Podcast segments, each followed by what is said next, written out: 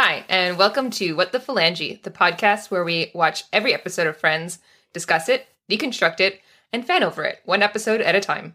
My name is Emily, pronouns she and her. My name is Quinn, pronouns zir or they them.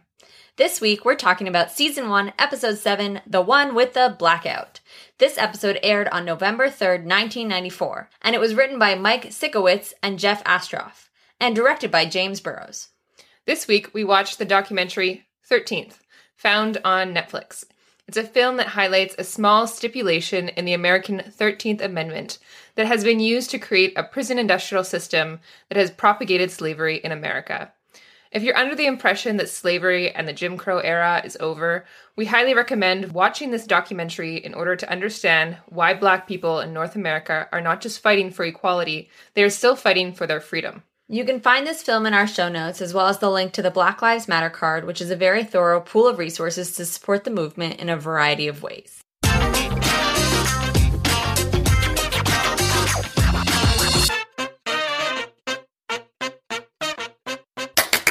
Okay, so hello, welcome back, everyone.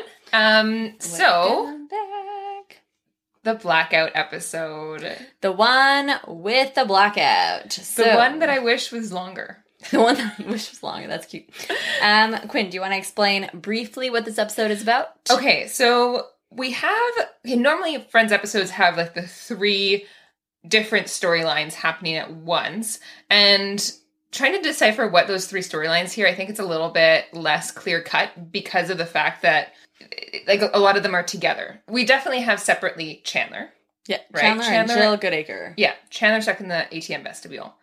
Um, and then we have the other four who are at home at Monica's Five. apartment. Yeah, other five at Monica's apartment. Math. Um, and I guess we had a disagreement as to like what the two other storylines were. In my mind, it was uh, Ross being friend zoned, like so Mhm. Ross and Joey having like going through that. Quote unquote friend zoned. right which we will get into um, and then you have uh, rachel finding passion Interesting. See, and I would argue that the storyline is Ross, Rachel, Paolo, so that being a storyline, and then the other storyline, which is actually more prominent on the DVDs and less in the Netflix episode, the storyline of Phoebe being the last to know anything, um, and then that kind of comes up a few times throughout the episode, but. Mainly, there's like the Ross and Rachel thing going on, and then there's the Chandler in the vestibule thing. yeah and everything else is just sort of supporting those sta- those storylines Fluff, fluffing. Yeah. yeah Yeah. comedic relief So, a little bit about the context of this episode. Um, so, I think we've mentioned in past episodes of this podcast that there was another sitcom going on at the same time as the TV show Friends. did it air right before or right after So, yeah, it was so it was called Mad About You, and it would air immediately before um, Friends would air on NBC on Thursday nights. And Mad About You was going on for uh, two seasons prior to Friends. And so Mad About You is in season three when Friends is in season one. Um, and Mad About You, just for a little context, is basically about a couple. Their names are Paul and Jamie, and they're a newly married couple living in New York City. And the reason why this is relevant is because um, this episode has basically a direct correlation to the Mad About You episode that takes place immediately beforehand. but also the, there's already that correlation between phoebe and her twin sister Yeah. so there's already kind of been an established connection between the tv shows so as we've mentioned in the past Phoebe says that she has a twin sister who is a waitress, her whose name is Ursula, which is a character that uh, Lisa Kudrow. Kudrow plays on Mad About You. So Yeah. there's already like this link, like they live in the same universe essentially. Yeah, that's the idea of the show is that they're trying to indicate that the two universes exist simultaneously. And um, that comes up like later on in the show, actually, but uh, later on in season one, actually, but we won't get into that just yet. Um, and so the one they actually explain why there is a blackout in New York City. So why Friends is experiencing a blackout, which basically what happens in the Mad About You episode that happens immediately before the Blackout episode. Um, it's called Pandora's Box, and the idea is that Jamie, who is the the um, one of the the one of the people in the married couple, she is trying to steal a cable from the neighbors. And at the end of the episode, she accidentally basically short circuits the whole building, which in turn ends up blocking out all of the city of New York, which is, you know, not very likely, but it is cute. um, and also, I was kind of, so I, I watched the Blackout episode um, of Mad About You before watching the one with the blackout. And then I was doing a bit of research, and there was actually a third um, episode that's related to this NBC blackout lineup, and it's from the TV show Madman of the People. Um, which apparently wasn't a show that lasted very long. It lasted about 16 episodes and wasn't very popular. So on November 3rd, 1994, they had three episodes on NBC from separate television from shows. separate television shows, all experiencing a blackout. I thought also Seinfeld was supposed to be included or something. So. Seinfeld was not included, actually, which is like funny because it takes place in Manhattan. But maybe that area of no, New York Monica didn't says have a it was- blackout. Monica says it's all of Manhattan. That's true. They don't know why, and it's knocked me up for a while. Wow. All right. Anyway, so moving past that little fun fun fact of the day. Yeah, would you recommend people like watch the Mad About You episode just for the sake of having the context? Or Yeah, why not? I I watched it for free on CTV, so yeah, Okay. might as well.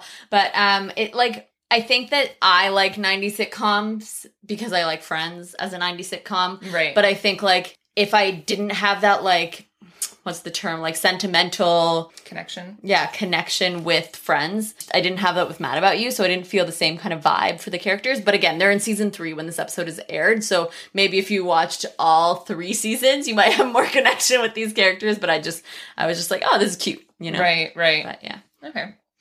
Um. So, let's talk about the cold open which is super short so we're back in the cafe for this cold open. yeah that's true oh yeah i didn't think about that Because last time we were in the theater, and that was the first time we were not in the cafe for a cold open. But now we're back in the cafe.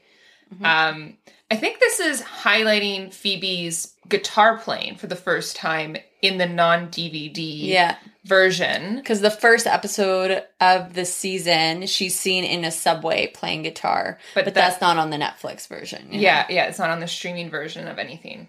Um, so I think this is like the really the first time that we're exploring Phoebe's uh, musical side, and uh, you don't really get to hear it in the first cold That's open. true, actually, yeah. she's cut short. yeah.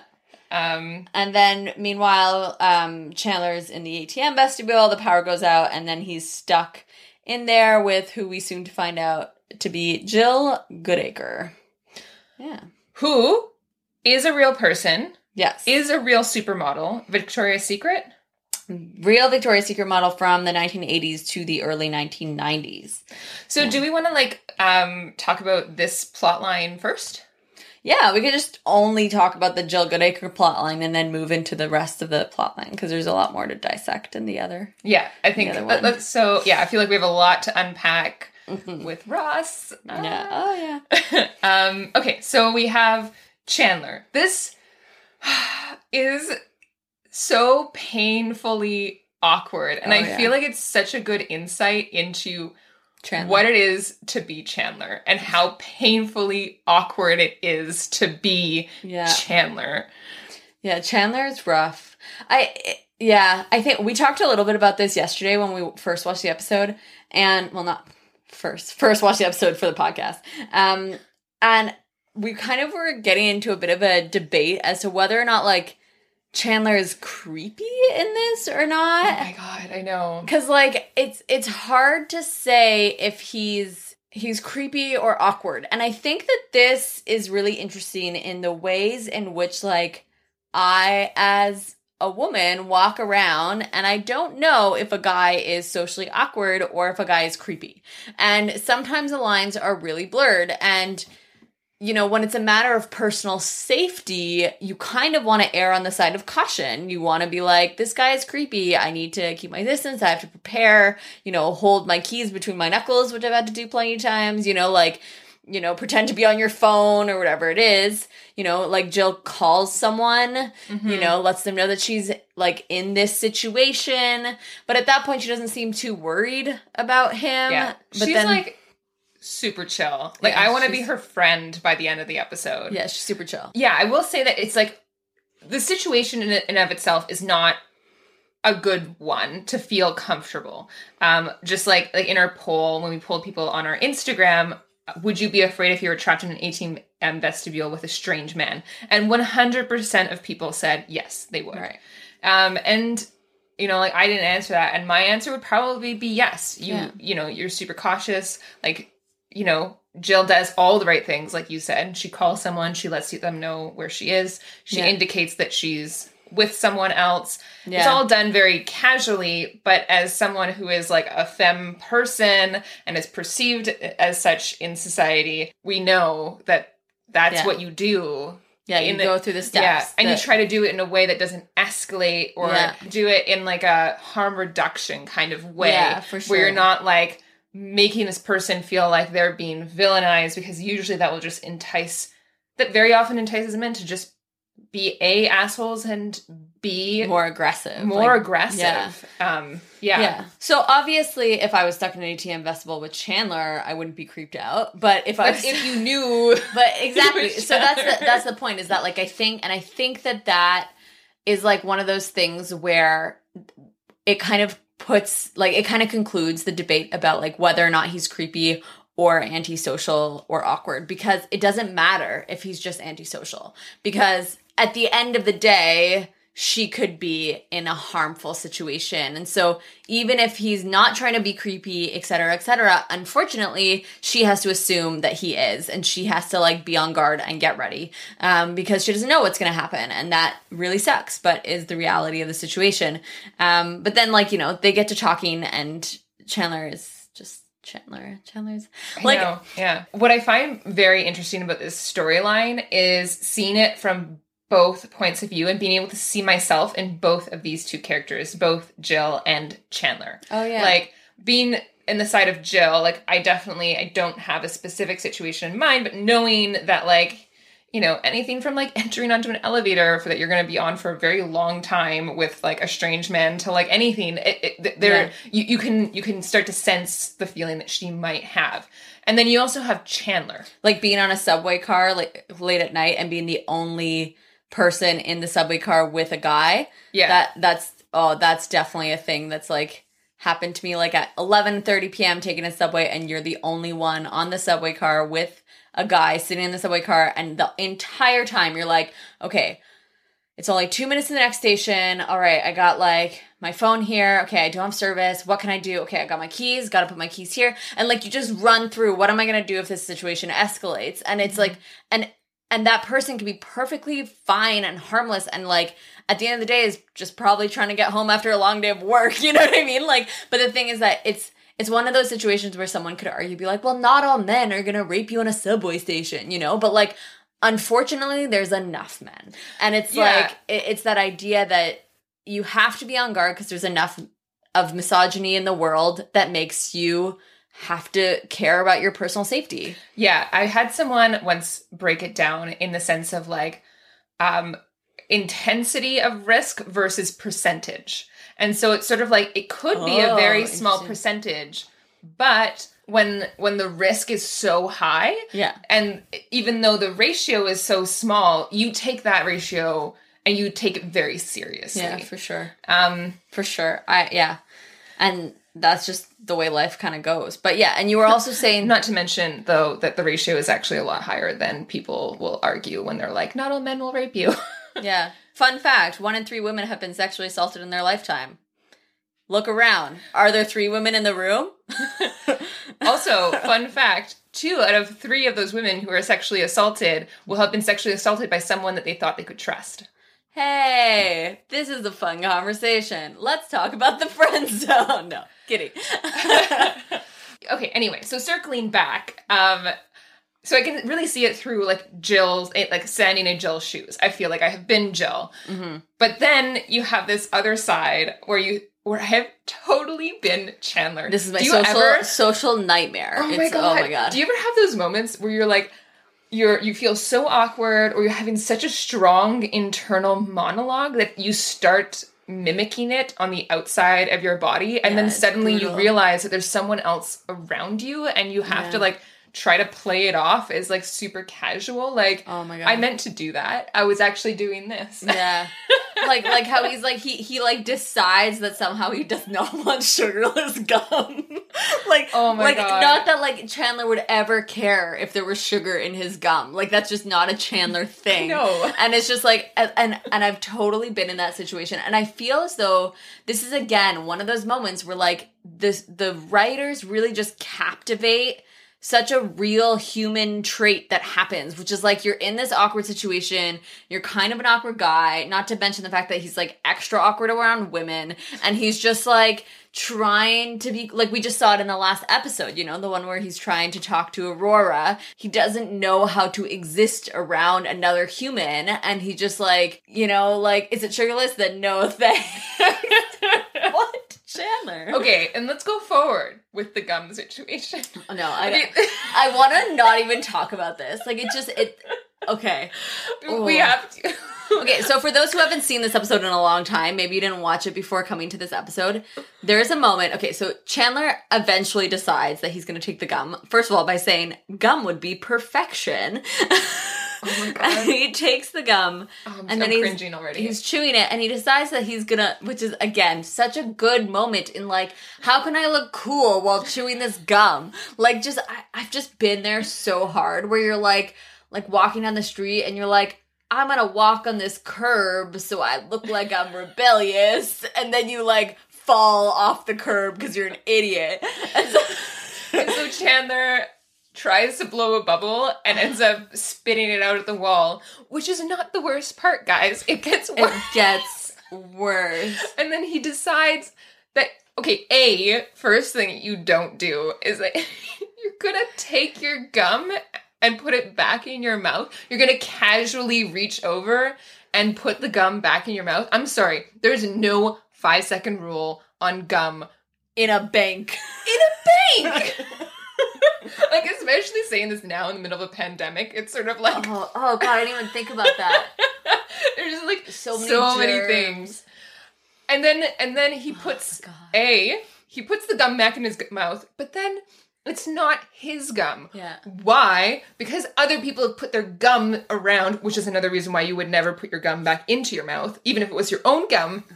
But here he is now putting someone else's gum Oh back God, in his yeah. mouth because he was trying to look casual and cool and not looking at the gum that he was picking up. Which you are not casual cool ever if you put gum back into your mouth once it's spit out of your mouth. But I just want to say for the record, so the way we record this podcast is that the day before we record, we watch the episode twice, and then we rewatch the episode the day after, immediately before recording, as like a refresher. We've had to live through this scene three, Three times, times. in the last 24 hours, guys. and I would like to say that every single time this episode like I'm watching this, This episode, scene. I cannot watch the scene. Oh I Oh literally God. close my eyes for the scene because it makes me physically ill. But I forced myself to watch it in this last in this last watch because I was like I have to fully embrace it in order to be able to talk about it and I regret it because it's disgusting. It's- It's, it makes me feel physically ill. It's and okay, we haven't haven't even gotten into the last part yet. But what I would will say about this scene is that it is very Mr. Bean. Interesting. Like yeah, if, has, if anyone has like understands like who Mr. Bean is, it's like a like a TV series, I guess, and then it was mm-hmm. also a movie and He's just- he's whatnot. character, and yeah. he's this character that does these like painfully awkward yeah. things and and like it gets into like weird pickles and then has to like kind of get out of them and usually it loops around and he ends up getting what he wants or whatnot but it's just like the Mm-hmm. most painful thing to watch I have been petrified of Mr. Bean. yeah My my earliest, if you don't already know me, I have severe anxiety.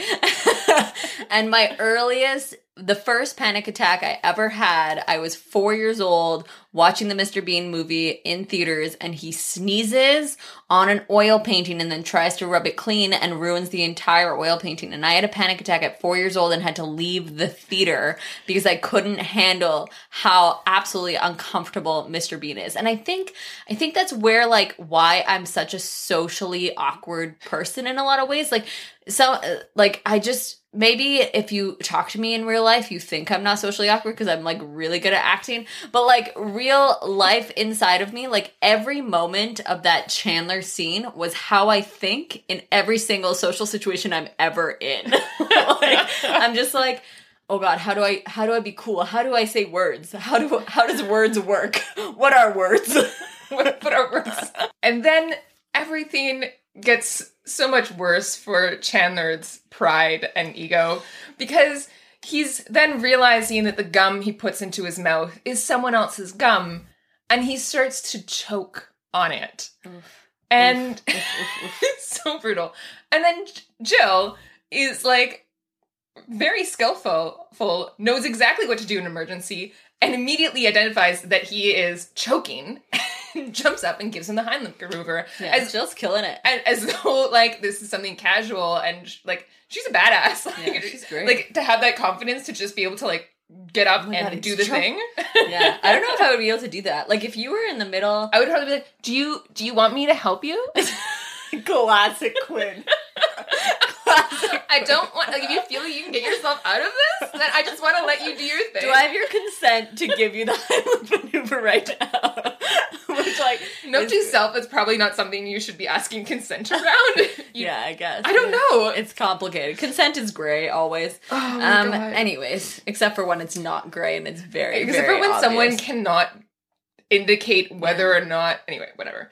It turns out well because it apparently this is the best icebreaker they could have had. Leave it to Chandler to have to choke to be able to have a woman speak to him. um, and then and then you know Jill just continues to get cooler and cooler in the way that she could do this really Yeah. cool spinny thing with the pen, Yeah. and they end up hanging out and having a great time. And again, this is one of those moments where, like, 100% I am Chandler in this situation. I would not be able to have the hand eye coordination to whip a pen and, like, make my head go around it. Like, I, it just, it's not gonna happen. Yeah. But I also really love how clever she is when after Chandler has the gum out of his dislodged from his throat and he's like that was uh that was and she's like perfection and it was just like f- beautiful like full circle yeah. circle like very clever and like very kind like just like so much compassion for this Mhm. person who has definitely come across as extremely creepy the entire time Yeah, for um, sure. and to just play it off is like i get the fact that you're just this really awkward poor poor human And for the record, we polled everyone, and apparently 67% of you have spit your gum out when trying to blow a bubble. So that's at least you're, you know. I guess uh, the big question there. is: Have you ever done it in front in front of someone who you were trying to be cool? Like, did that sen-? I'm like always trying to be cool around people. it takes way more effort for me as an awkward person to be cool than a normal person to be cool. that's fair. That's fair. I try mean- very hard. Um yeah, wait, I wanted to talk about something else. Okay, I do want to jump back for like a quick second when he uh when Jill gives her phone to Chandler to call Joey. And like Yes. Monica doesn't understand what's going on but Joey does. And it's again it's a little insight into like the Joey Chandler love. Like they're like I d- They're- dare I say the word bromance like I know, right? like like, there's such like a they're the original bromance they're yeah, they're just like such a unit, and they Mm-hmm. understand each other in a way that like yeah you know that like only dentists understand humans. yeah only dentist well, you know when you're like the big joke is when you're in the dentist chair and they ask you a question, and you're like, Oh. like oh, and they're like, oh yeah, which actually happens. actually, oh my god, isn't there an episode in the future where Ross is having an allergic reaction and then he's like trying to tell Joey oh, something? Oh, right. And then Yes. like he can't speak and he's like "La, la, la, la, la, la." and then Joey's like, okay, we got it. And Chandler's like, you understood that? And then Joey's like, yeah, my uncle had a really big tongue. so Joey understands how to speak and talk to me. he doesn't some- understand much, but he understands this.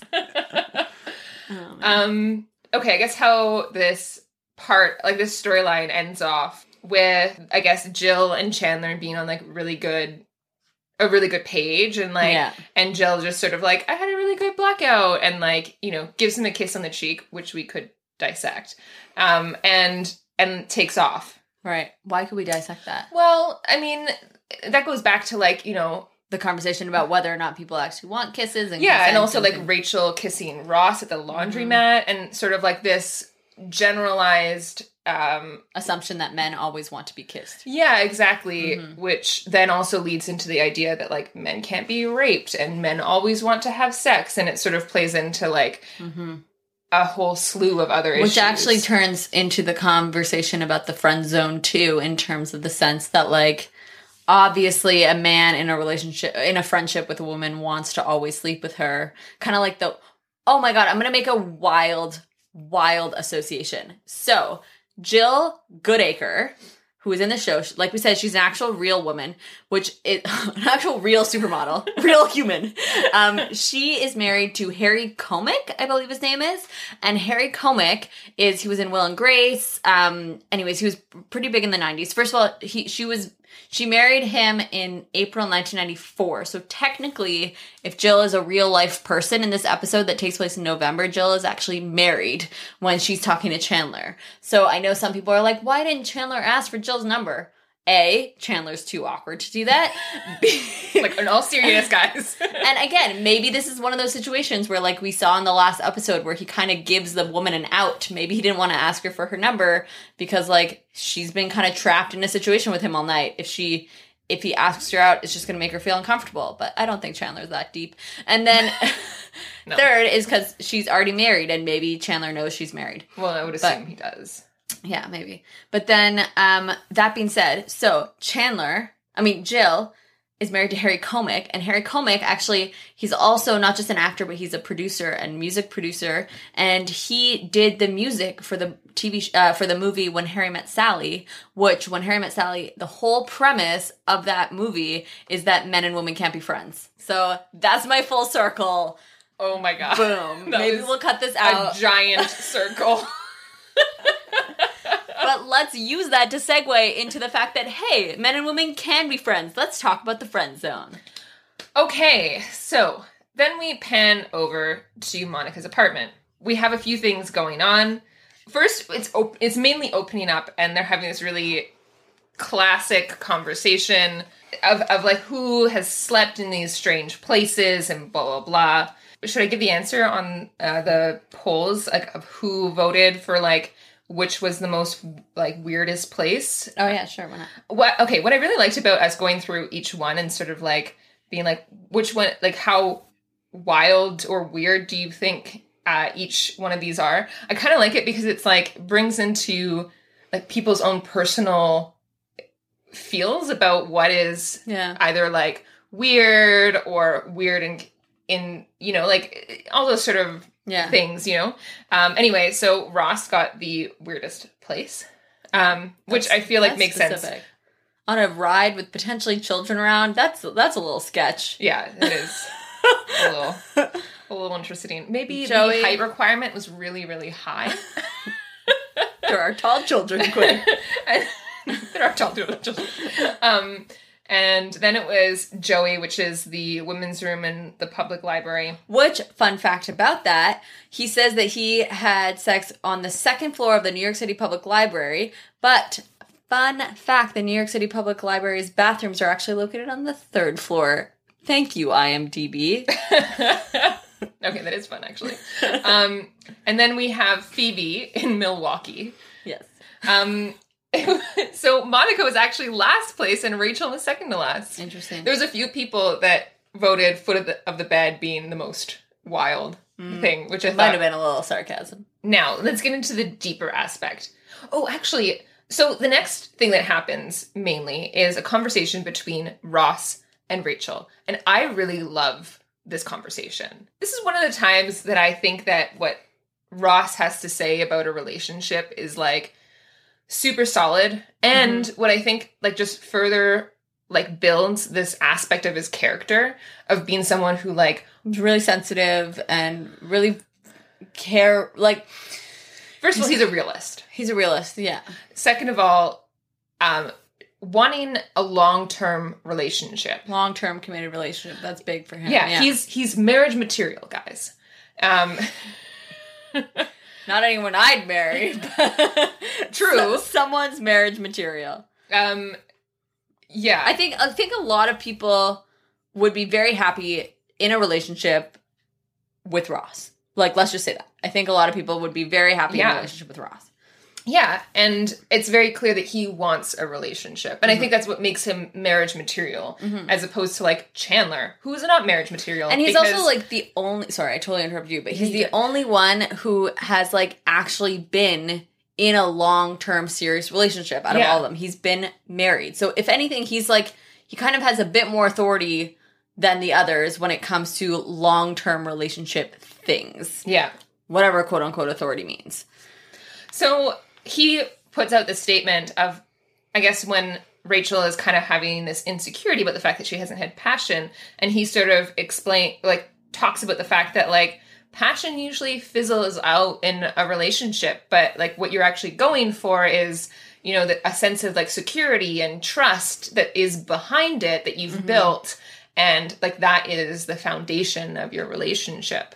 Um, and that's what you want long term. And I thought that was probably one of the best things that Ross, like the most wisdomous and like solid um, things that he says in probably the entire series. I hope you realize that you just said the word wisdomous, which is a Joey word, which like only I would would accept that as the same as the word wise because Joey says it multiple times. Is it really not a sh- real word? It's not a real word. It's wise. It's the most wise thing he said. But you said wisdom is, which is Joey, which again solidifies the fact that we know what we're talking about when it comes to friends because we literally use Joey words. Anyways, continue.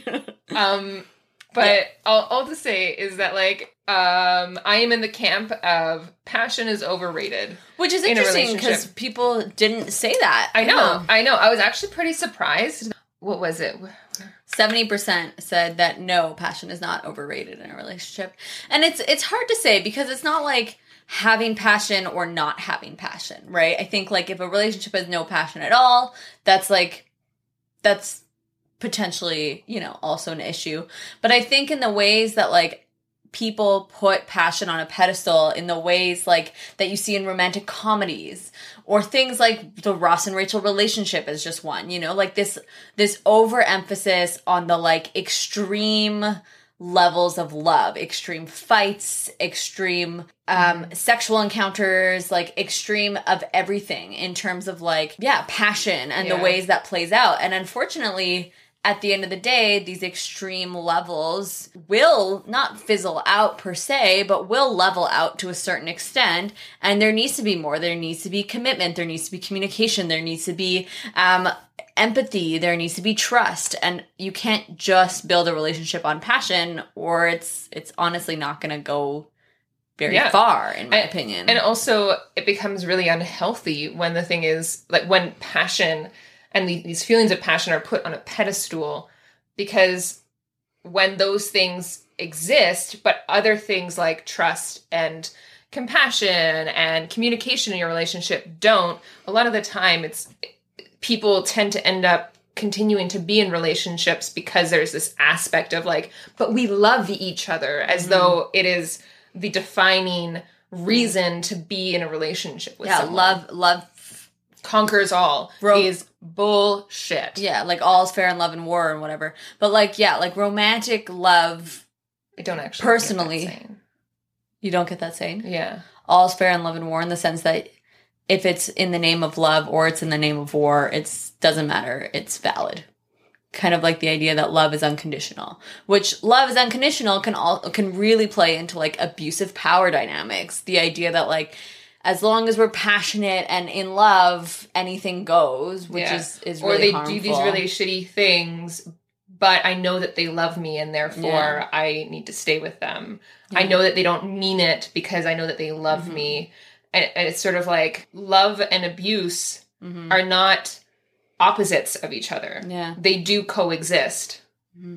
Which is why, like, I think maybe we should have phrased the question a little bit better because we phrased the question the way they sh- they say it in the episode, Yeah. which is like, "Is love overrated?" or like, "I think love is overrated," or whatever he says. But like, passion, I think, is very integral to a relationship in terms of like energy, building energy off of each other. You know, like um, one person getting involved in something and then someone else like pushing them to to to get involved in it or whatever it is like pursuing pursuing individual passions you know like but i think that when we i think it's exactly what you said. When you put passion on a pedestal and you let the other things fall by the wayside that's where like problems can come in in a relationship. Yeah for sure all right Anywho, moving on uh, let's okay. Moving forward, I want to say that they're drinking out of really nice blue wine glasses. I know, right? Which is like, I feel like if I remember correctly, that's a very 90s thing. Yeah, I like having you. like tinted glass, wine glasses, plates,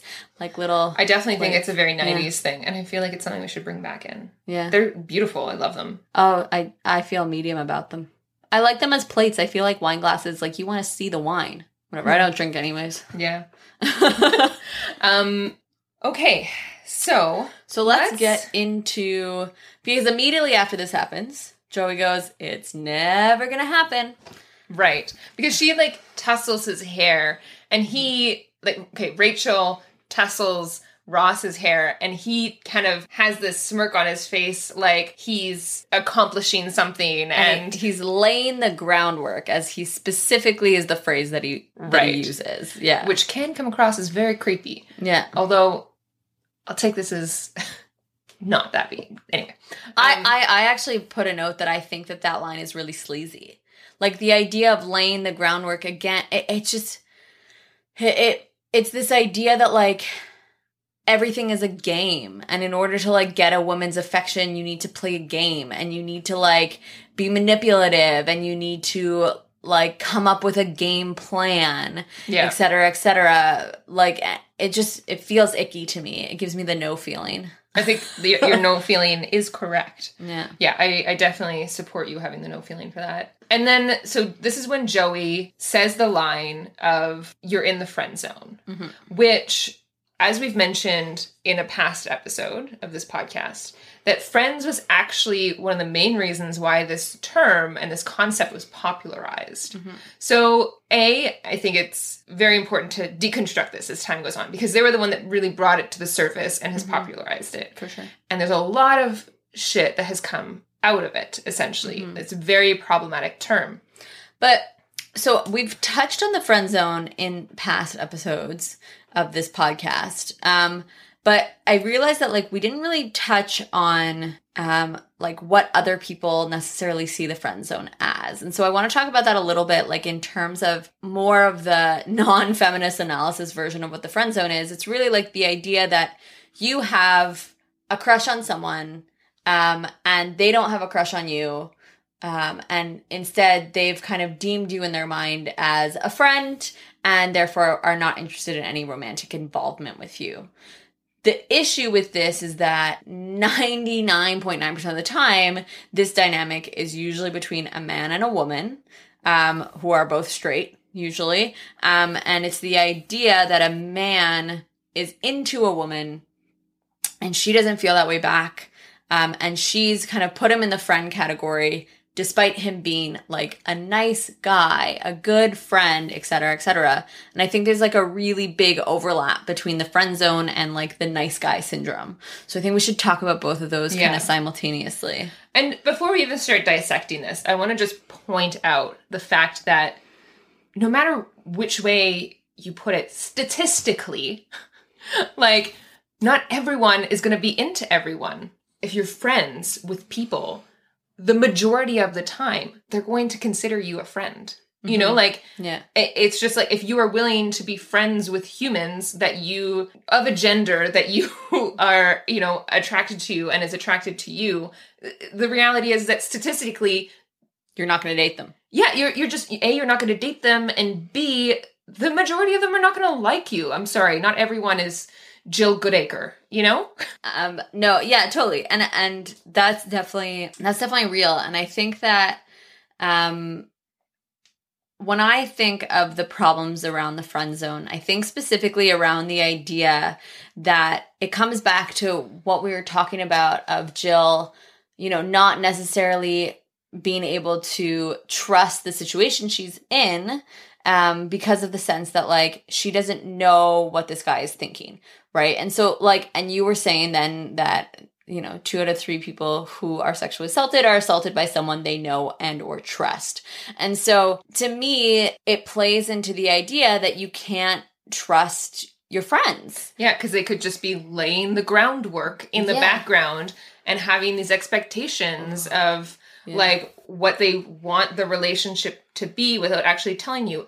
And then going to people that you are interested in, like, with Ross Ross, in this in this episode of like, you know, this person that Rachel is interested in, he basically shows up and tries to like be physically intimidating Mhm. and tell him that he has rights to Rachel, even though she literally has zero idea that Yeah. Ross has any interest in her totally at all. But he wants to claim her for himself. Yeah, he basically goes and like pees all over her.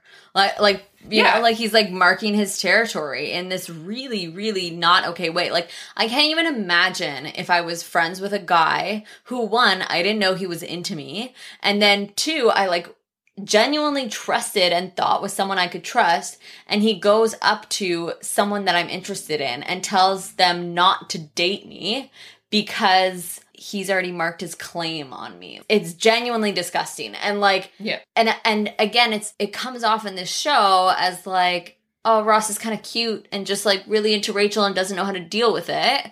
But like I actually think that Joey kind of does a bit of a good job at the beginning where he's like, "Look, dude, you got to tell her how you feel."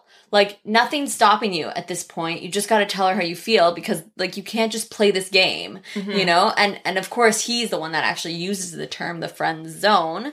But in the way I- that Joey uses it, it's less of like the Like the root of his conversation of what he's trying to get across is less like a in the way that friend zone is mostly used now. Mm-hmm. And instead it was a conversation or an encouragement of being like she doesn't see you outside of that because you have literally not ever indicated anything, ever yeah. indicated any interest in her. and it's not her responsibility to assume that you like her Yeah. yeah for sure and and yeah and i i I, so I actually think that Joey is kind of redeeming in this moment, and then like you know isn't in a variety of different ways. But Other issues that come up with the concept of the friend zone Mhm. is male sexual entitlement yeah, over women.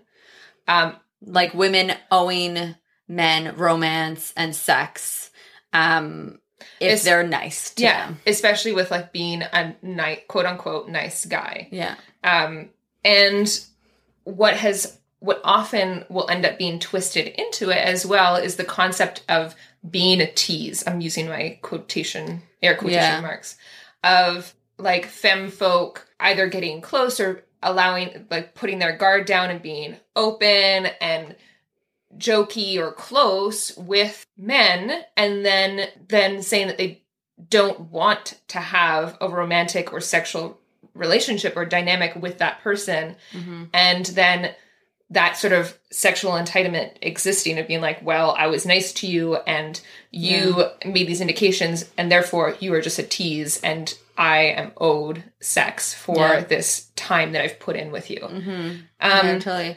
And it, it's it's one of those things where it's like women then have to be like, okay, can I trust this relationship that I have with this person, or are they just trying? Like, is he just trying to get into my pants, sort of thing? yeah And it, yeah, it, it removes the genuine niceness out of the friendship, and it becomes like almost like an exchange.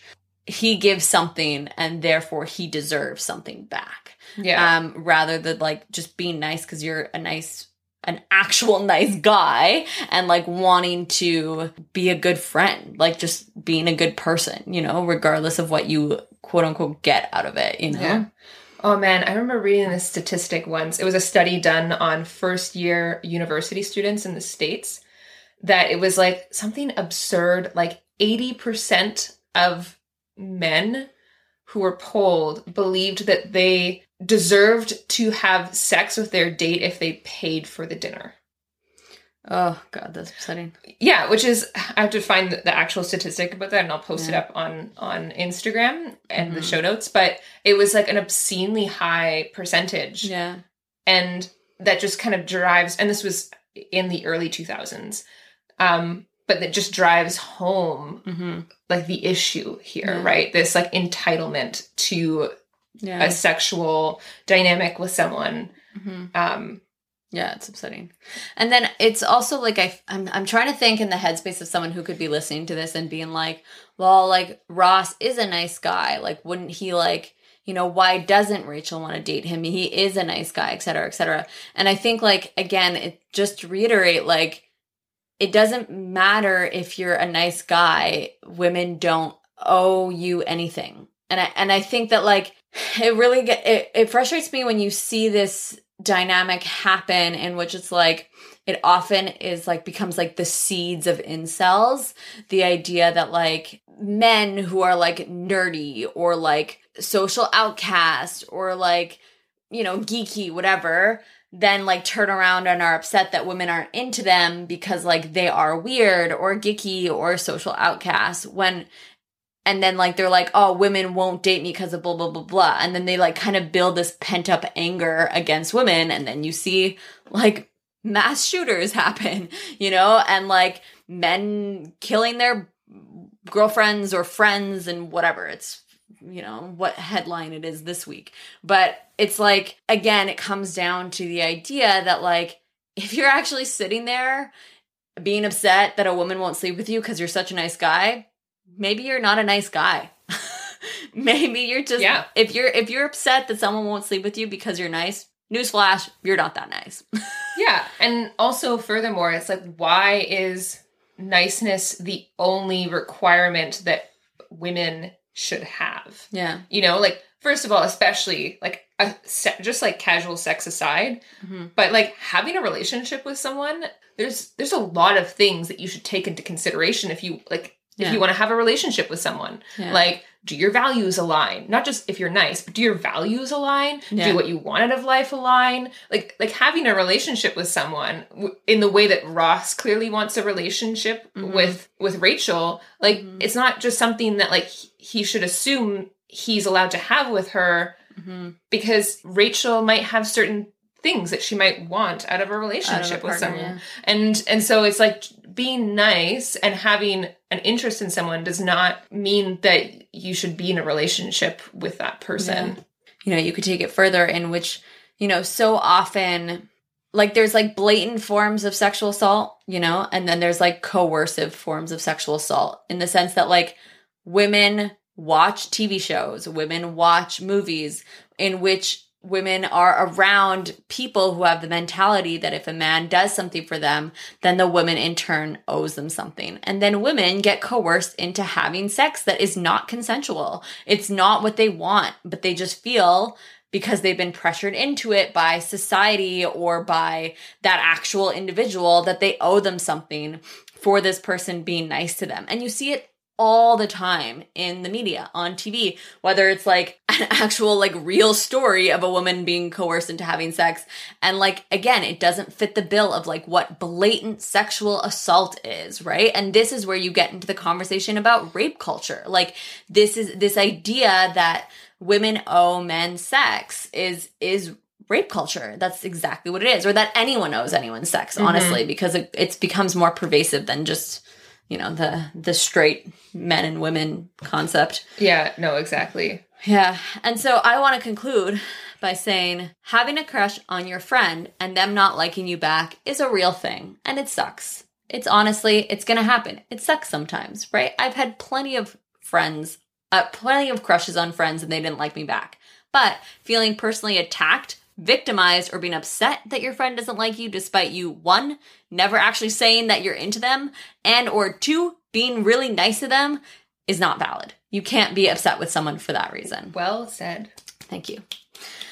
And then I also just want to add that, you know, having a friendship with someone or having a romantic relationship with someone is not superior to having a friendship with someone. Yeah. Um, oftentimes, a romantic relationship is put on a pedestal. Having a romantic, A platonic, non yeah, a platonic relationship with someone can be just as, if not more valuable than any romantic relationship. You know, Totally. like for example, like my relationship with you is so long standing and so valuable that, like, you know, like how, like, it's not even really a comparable thing to any sort of romantic relationship that I would Mm-hmm. Have with anyone, you know? So, anyway, Thanks. I love you love too. you, bruh. Um, so first of all, we meet Paolo, who's played by Cosimo Fusco. And Paolo is um, the Italian guy who lives in their building, um, and he is dreamy, except not in that terrible shirt that he wears. Oh my god. Also, I just think it's so funny because people voted him his outfit as the worst outfit of the episode. it is the worst outfit. Of the episode. And the sec- second one was Ross, which those were the two I was hoping to be the yeah, worst. that's why we created the worst outfit poll. Um, Okay, wait, can I just say one thing about the shirt though? yeah. It doesn't make any sense. How are you supposed to wear a backpack when you have buttons on your shoulder? It will hurt. It just doesn't make sense. You know what? You don't wear a backpack with that time, type of shirt. I'm just saying, people are just not practical sometimes. And you know what? You know who's, who's someone who does wear shirts like that? Nora, our little baby niece. It's a onesie. It's a onesie shirt. Um, okay, sorry. Anyways, um, so when he when he actually walks into the building and meets everyone for the first time, he says like a line in Italian, and the translation is actually, "Hey guys, I just moved in and I live in the floor below, so I guess I'll, we'll be seeing quite a lot of each other." Oh, so friendly. so friendly. Um, uh, and then when Rachel introduces Paolo to Phoebe, he says, "Phoebe, you're gorgeous too. If you're all this beautiful, I'll move right here." really? Which is hilarious. But apparently, so I was reading, I was looking a little bit of information about the actor who plays Paolo. Who, by the way, today is very, very dreamy. Very foxy. Foxier than he was in the 90s. Oh my god. Um, also better dressed. yes. Everyone is better dressed than they were But those the shirts 90s. were so in in the 90s. Yeah, that's anyway. Um, anyways, yeah, he was saying that they literally just told him to kind of say anything in Italian. They didn't really care what he said. They just said like say things in Italian. So when he's like looking at the stars at the window with Rachel and he's speaking Italian, he's like "Guel della luna, guel della era," and like Joey, I mean Ross makes fun of him and goes blah blah blah blah blah blah blah blah blah. Like he's kind of just like saying anything because what he actually says is look at the moon, look at the stars, look at everything that's beautiful. That's what he said. Which is great. So yeah. But I want to talk about Paolo in the sense of I think that this is one of those cases where someone would watch the show and be like, "This is the nice guy thing. Like Ross is a really nice guy and Rachel's not dating him, but here is this guy Paolo that Rachel has nothing in common with. She can't even speak the same language, but just because he's good looking, she wants to sleep with him." You know? And like Which is okay. Exactly. That's all I wanted to say. I just that's all I wanted to say is the fact that like it doesn't matter. It doesn't matter. Maybe maybe like all she wants Maybe, yeah. is that. Maybe, which she kind of indicates in this episode. Yeah, she's like we have nothing in common. We blah blah blah blah blah. Like we can't even speak the same language. She literally says that. But she's like, but uh, you know, and you're like you're like, yeah, Rachel, been there. Yeah. I want to talk a little bit just briefly and just like kind of do a, a little side by side comparison of the three guys. We didn't even get into the fact that Phoebe is the last to know about anything, and then Ross is supposed to plan a surprise party for Monica. I don't feel like there, there's yeah, and like. Monica, you know, has that thing where she like you you find out that Monica had a crush on Joey when when Joey first moves in, which I think which is, will be reiterated later on. yeah, and I think it's pretty cute and like Yeah. but then Joey, in the DVD version, Monica tells Joey that the reason why she liked him is because of his arms. And then, like, in another scene later on in the episode, Joey goes to, like, pick up a chair, being like, look at me lifting something in order to show Monica his arms, which I think is really funny. Yeah, you know, like, he's he's. "D- do anything for you, Monica. Yeah, like he's clearly like kind of teasing her and blah blah blah. And- Yeah. And so I actually think like if we were to like put the characters in terms of problematicness of this episode, Joey is actually like the least problematic in this episode. He's kind of funny. He's telling Ross to like freaking talk to Rachel, except at one point he kind of like he kind of Joey basically tells Ross or like indicates to Ross that he should go talk to Paolo. Like he kind of like eggs him on in a way, which is Oh, I didn't catch an that. issue. Yeah. he kind of like it's it's a little bit behind the scenes. But besides that, Joey's like really not the worst in this episode. Um, Chandler is like pretty medium. And you know, we were talking about like the three different forms of toxic masculinity. There's like that guy who's like telling you that you're in the friend zone. That's a problematic dude. There's the guy who's like believes that he is in the friend zone and that he can, you know, stake his claim on Rachel. That's a problematic dude. And then there's Chandler who's like accidentally creepy in a way that like he's not trying to be. Like when he smiles at her and then he's like, "Oh my god, you're creeping her out," and he walks back and like he's kind of But then also like very drastically sexualizes women and the reason why he's so freaked out talking to them is because he's like created this like otherness of like women. And he's still very much a part of the sort of like trying to like play the game and like of like Yeah. that ends up being a very manipulative game of like Mhm. being like the dance of being like the other sex in yeah. you know quotation marks and Oh, the show does such like a men versus women thing. Like it's like an overarching theme throughout the whole show. Like men and women are so different. You socialize them that way. The patriarchy did it. i'm just thinking of you know the cakes uh, for Oh my god. Oh yeah, we should totally link that video on our Facebook. We're going to link a great video about it's called Gender Explained by Cis People from by their cakes. It's a hilarious video. Anyways, basically gender is fluid, sexuality is fluid, consent is important, and there's no such thing as the friend zone. Drop the mic. Actually, don't drop the mic cuz it's very expensive. oh my god um Is that all you wanted to say for this episode? Uh, I think so. Um, is there any? Oh, I want to point out that this is the first time that we meet Mr. Heckles. Oh yeah. I, and if you haven't seen the series yet, very much look forward to seeing more of him. yes. I also want to take a moment to be like, this, I feel like the show is such a Ross in a nutshell, including the situation with the cat. Right? Where Yeah, we didn't talk about the cat. Oh where he completely freaks out when a cat jumps onto his shoulders. hmm Which, like, there is a little part of that that's like valid, but then there's a thing where Ross takes something that is like valid to an extent and then makes a really big deal, about it. Yeah, he's Ross, turns himself into not- an entire like victim, villainizes the cat entirely, doesn't care if it gets trampled, and is a big giant baby about it. yeah. and I just I just feel like like Ross is a nice guy, Yeah. but Yeah. but It's tough. And and again, like I feel like we're gonna get so much heat for shitting on Ross so much. Like the way buffering the Vampire Slayer literally lost followers. I was listening to an episode. They literally lost followers because they were sick of ever, of them constantly shitting on Xander.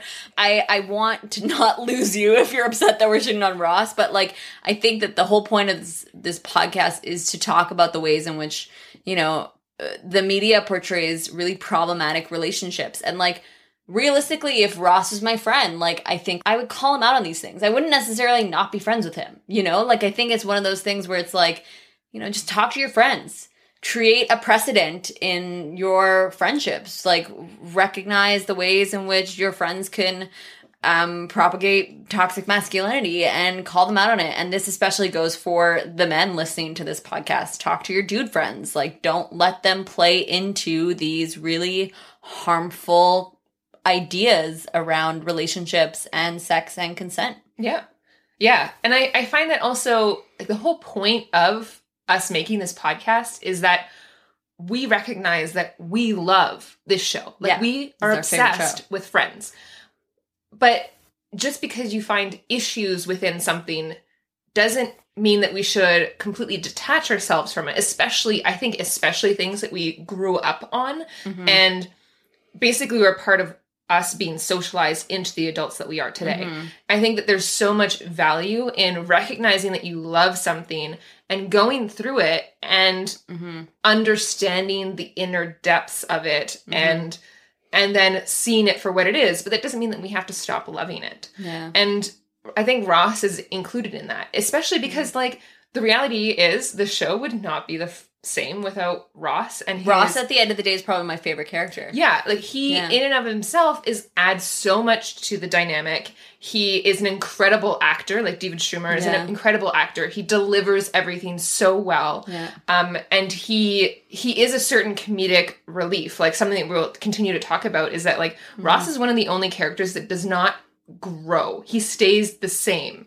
And and there's I would argue differently, but we'll have this for a different conversation. Right. I, Yeah. My argument is that he is the same character. He doesn't have any character development except that he's just dealing with different situations Mm-hmm. throughout the 10 years as his same self. And okay, so maybe I'm wrong, but the idea behind it is in my theory is that like it's because there's such a value to him being this way to Yeah. the show and to the comedic relief. Um all to say that if you love Ross, we love Ross too. But that's not going to stop us from deconstructing each one of these characters and understanding how they have influenced our ideas around relationships, consent, sex, and everything else that we don't actually properly deconstruct in our lives. Because, in the words of Albus Dumbledore, it takes a great deal of courage to stand up to your em- enemies, but a great deal more to t- stand up to your friends. Oh my god. so perfect. Also, side note, J.K. Rowling sucks, but Albus Dumbledore does not. Okay.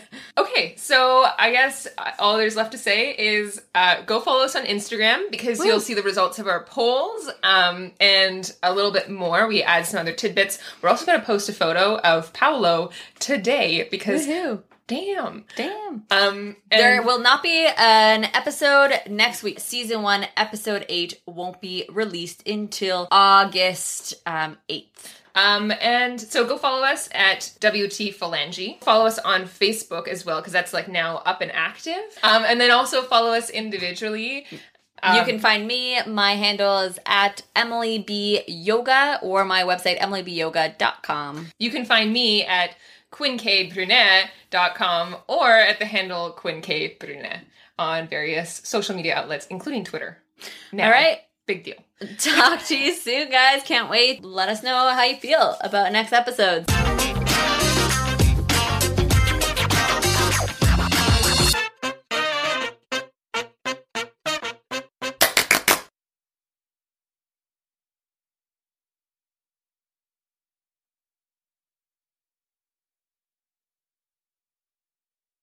Thanks for tuning in to this episode of What the Phalange. If you're picking up what we're putting down, please consider supporting us on Patreon, leaving us a review on Apple Podcasts, and or sharing us with all of your friends on social media.